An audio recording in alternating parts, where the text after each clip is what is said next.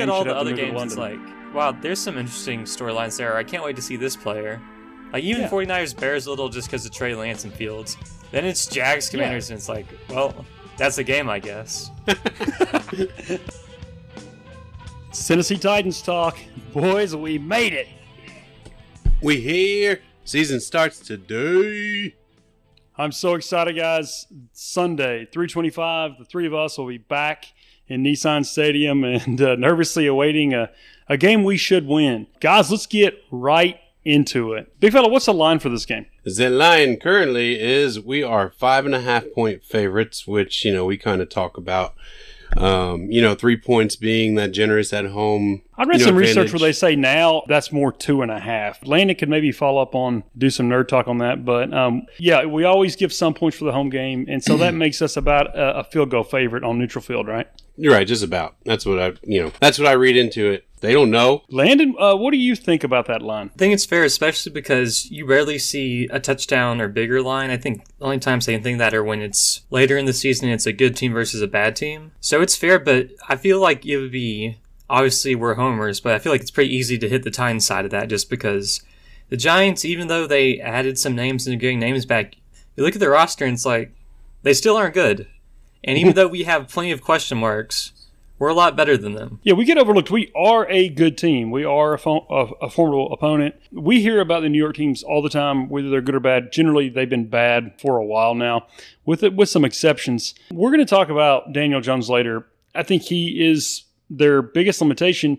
John, this team, they're not on our level talent-wise, but this is a better team. You look down the line, Evan Nils, a rookie, he ought to be better than what they had. I like Ben Bredeson on the interior line. Andrew Thomas has played better. If Tony can be healthy, they are very limited on offense. But you've got Leonard Williams, Dexter Lawrence. You guys know that I really liked him. Adoree plays for this team. Julian Love, he was a good defensive back at Notre Dame.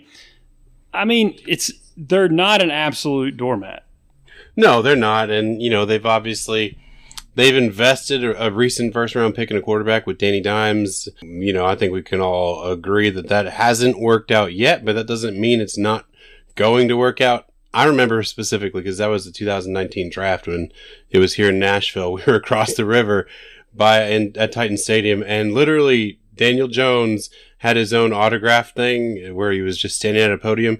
There was nobody around him. I was like, I got to go get in line. I feel bad for this dude. But clearly nobody really loves him, but I don't know if anybody really hates him. So, I think we'll see if it works out. The thing that for me, probably their biggest star is Saquon Barkley, coming off of an injury-riddled season last year, eyeing a big return. And, we've been historically good against the run, but sometimes those big players, sometimes they have big games against us, and that's what I do worry about sometimes. Landon, walk us through, as brief as you can, how a team has had this many top 5 picks over the last 5 or 6 years, and they don't have anything more to show for it. Is it talent? Is it development?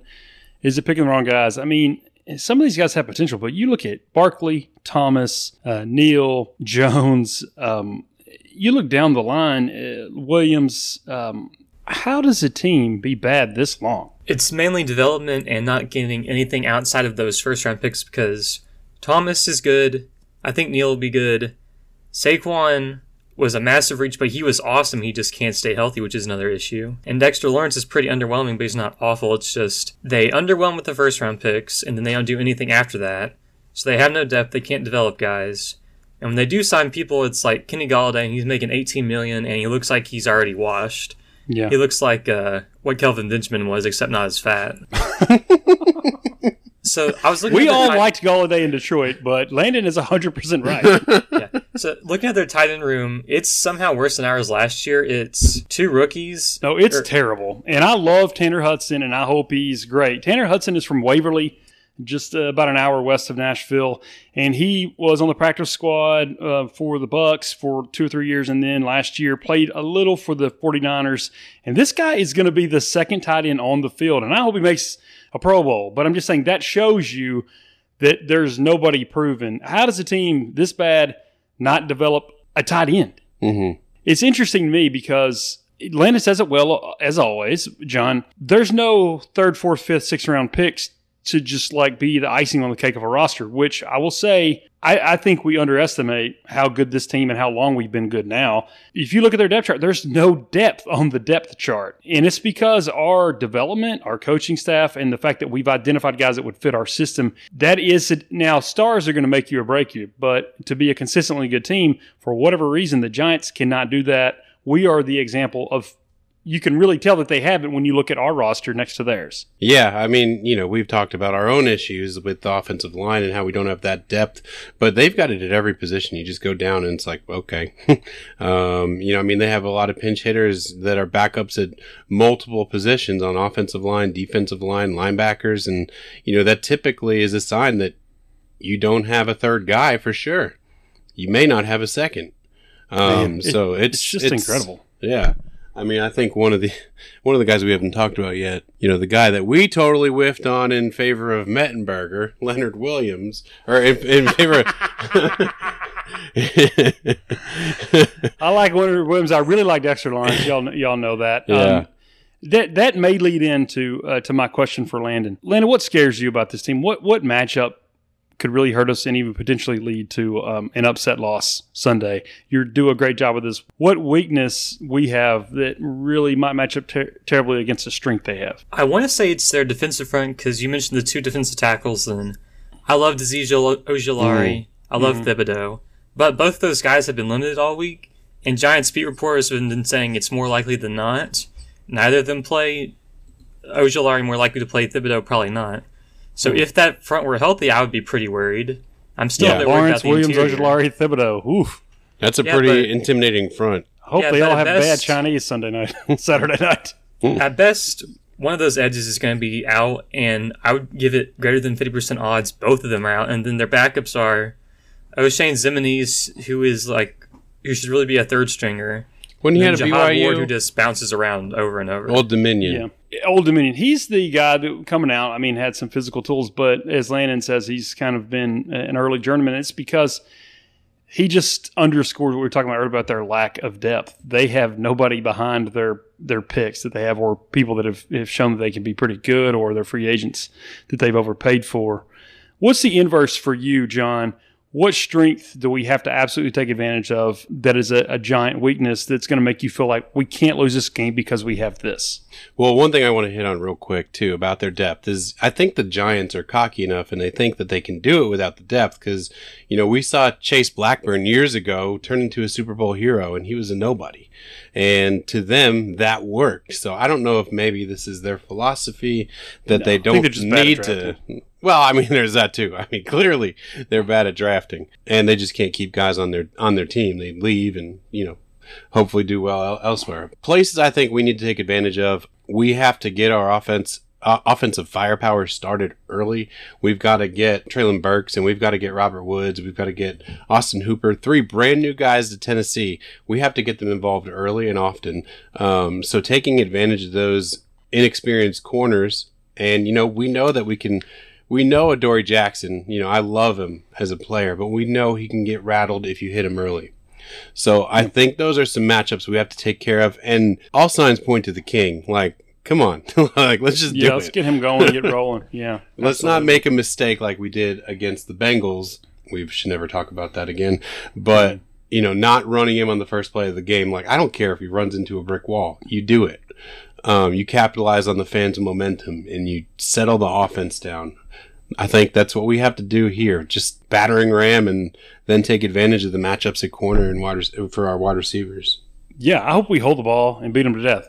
Because on paper, their skill position players are Golladay, Wandale Robinson, Kadarius Toney, Daniel Bellinger, and Barkley. That's what they're running out there with Daniel Jones. We should beat this team. It'd be a great disappointment. But we know that if you play an ugly game against a team like this, anything can happen. But they'll have several fans there. That's what I'm looking for, exactly what you said. Let's control this game on offense and put it away early. Yeah, Landon, you referred to earlier the injury report. Let us know who – I know they haven't done the final listings, of course. What's your predictions – you got into it earlier for our team and the Giants of who we will and won't see Sunday. So looking at the Giants first, like I said, Thibodeaux and Ojulari have been limited all week. Thibodeaux likely won't play. I think I would lean Ojulari playing. So they'll have one edge out. Sterling Shepard has been limited. this whole week in the Achilles. I believe he tore his Achilles last year, so that could be a nagging thing. Then Dane Belton, who's their backup safety, is limited, but he's not really a big picture guy.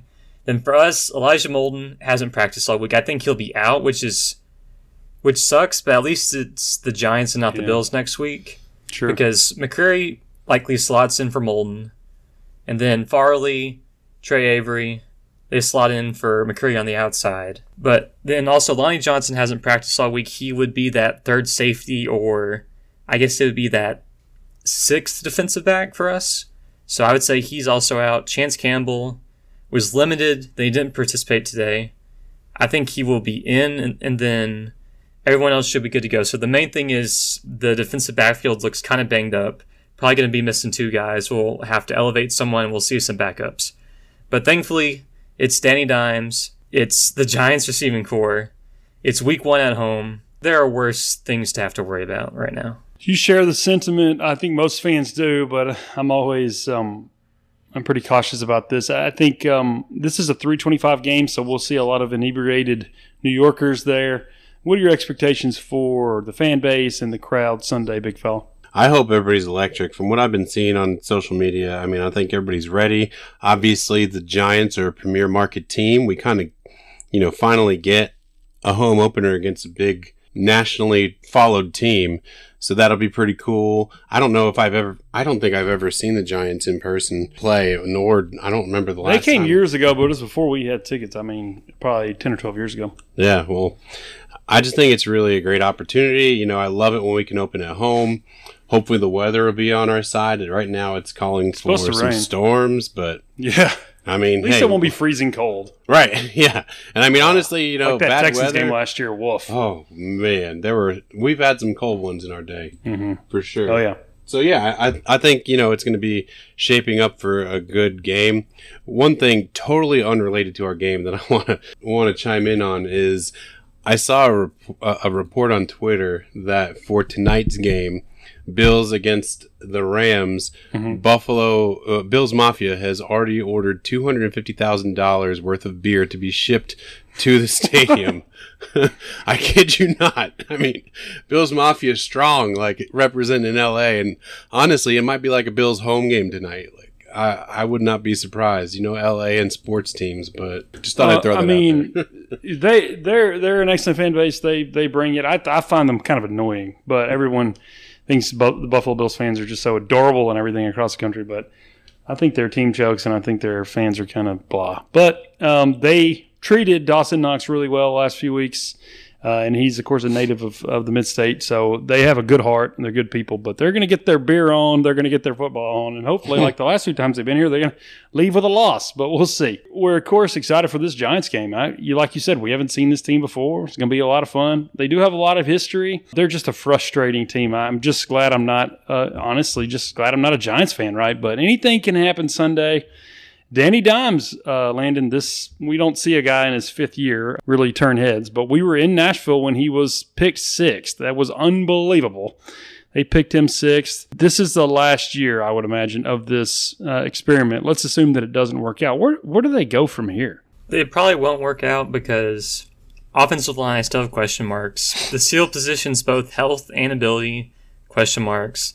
The defense, like we talked about, it's kind of solid. It's like, well, their defensive front is nice, their secondary isn't bad, but really just lacks that pop. And with how bad I think the offense is going to be, it's going to drag them down. They'll probably be in a position near the top of the draft if Daniel Jones doesn't play well enough to stick around. And even if he plays well, I wonder if they would just franchise tag and draft a guy anyway, because how are you going to trust a one-year fluke over the history of it? I think C.J. Stroud is going to end up being the first quarterback drafted just because of Bryce Young's size. He didn't look that great last week against Notre Dame. He looked okay, but... we'll kind of see. Yeah, but that also is probably going to be his toughest matchup, I think. And I do love Bryce Young, but I do think he'll get pushed down because he's definitely not even 6 feet tall.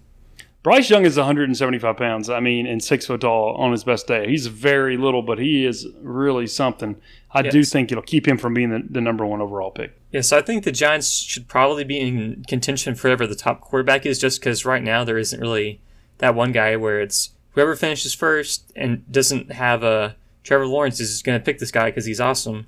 Like this year, it's like And you can talk yourself into Stroud or maybe Bryce Young or maybe Anthony Richardson or Will Levis improve, but it's really just the defensive talent in this draft. So those should be in a good position to get whichever quarterback they want. And I think with Dable, they'll have a better vision and they'll actually develop the guy this time. We'll see. Dable looks like a guy that could do that, but I just think it's one of those organizations kind of top or bottom kind of flawed. So, all right, big fellow, like you mentioned earlier, we haven't played the Giants in a long time here. We used to ask this question. It's always a lot of fun. If you were a Giants fan, what jersey would you be wearing Sunday to the stadium? Well, I think this is the easiest one maybe out of any of the teams we've ever picked for me. Mine would be Lawrence Taylor. That dude, I mean, he's just a one-man wrecking crew.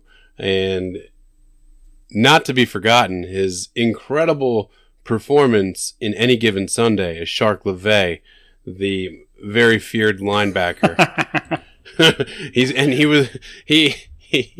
He pretty much broke his neck to get that last sack and $1 million bonus. So I remember, I can just see him right now being carted off the field. He's like, "Don't drop me, I'm worth $1 million."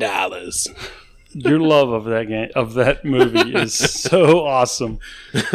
Because of his off the field stuff, he's not as much of a no brainer for me. I would consider him one of the just handful on one hand most talented football players to ever live, for sure. Landon, what about you? Who's your Giants jersey? Probably a year ago, I would have also said Lawrence Taylor, but recently, like you said, I started looking into more of his personal life, and that is a he's a train wreck off the field. He's a handful, and he's not a great handler. Yeah. So now I'm just trying to think, because it's kind of weird because they don't really have any huge memorable names outside of him, really. Well, they got one, and I'll tell you mine. That's Strahan. I thought Strahan was a big part of that first recent championship, and I thought he's a really classy guy.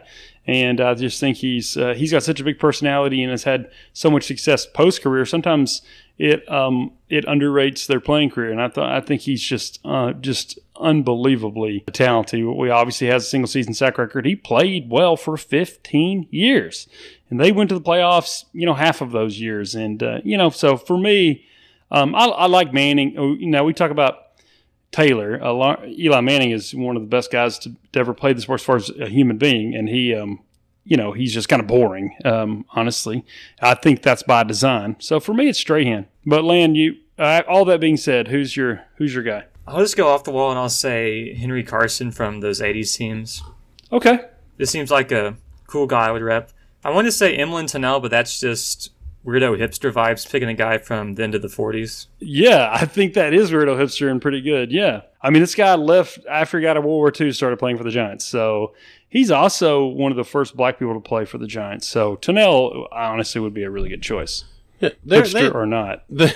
They've also had some, fun guys who didn't last a million years to watch. Like, I think of guys like Ron Dane, Tiki Barber, obviously. You've got the Super Bowl heroes like David Tyree and Mario Manningham, Plaxico Burris, Jeremy Shockey. There's some. Does the Plaxico Burris jersey have to come with a gun hidden in the sweatpants? I don't know how that works. I met him at Disney World when I was working there, and it was, oh my god.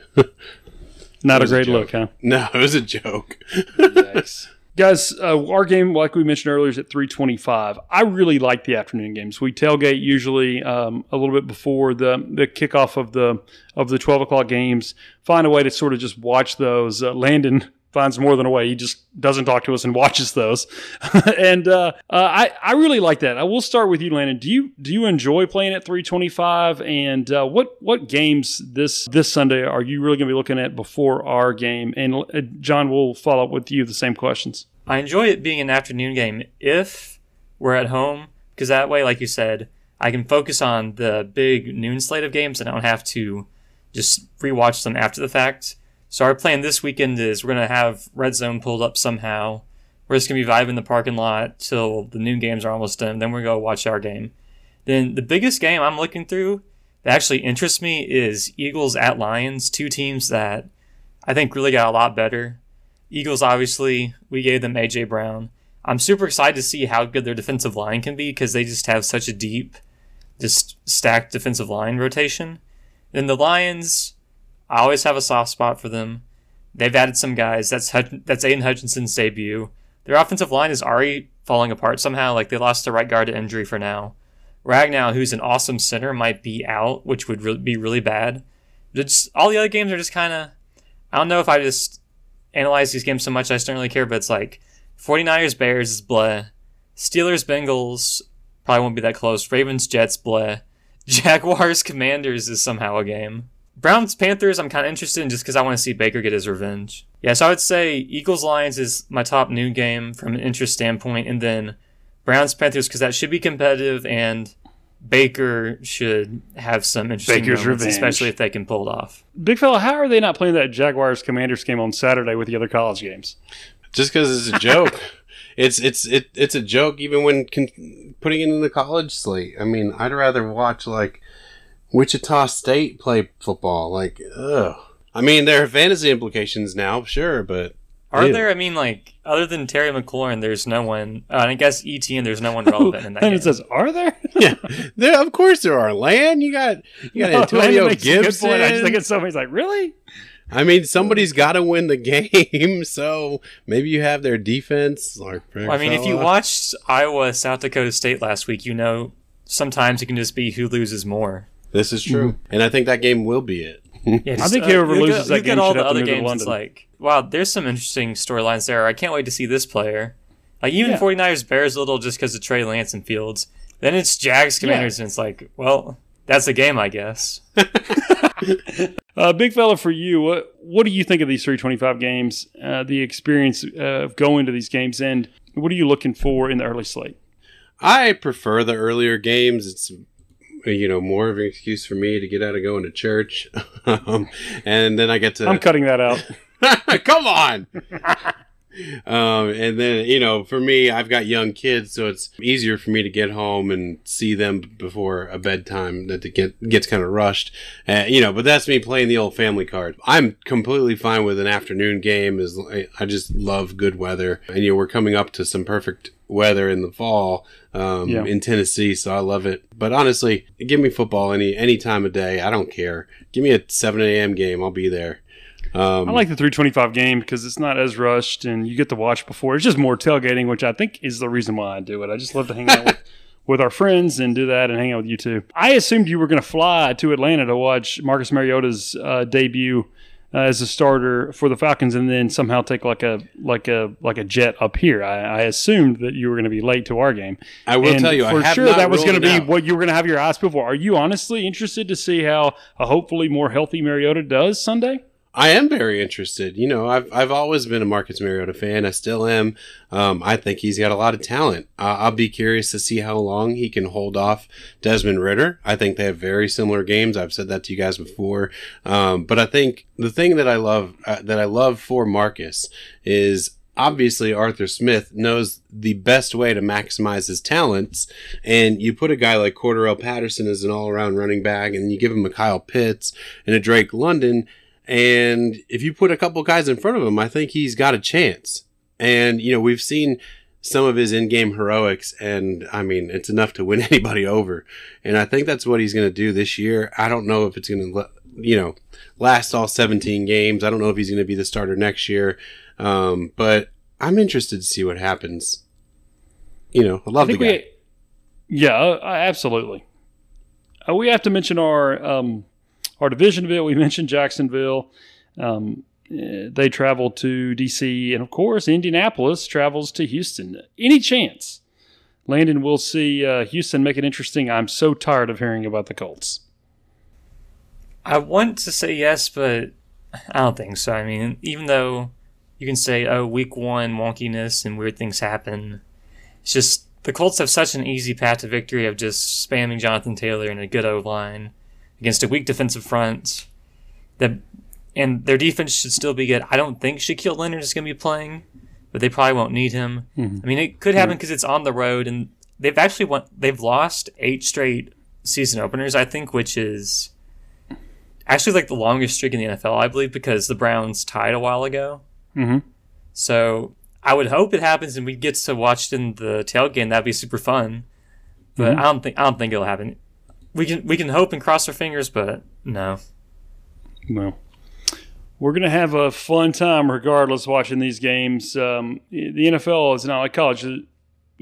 Jacksonville, but all these games are interesting in some way, all joking aside.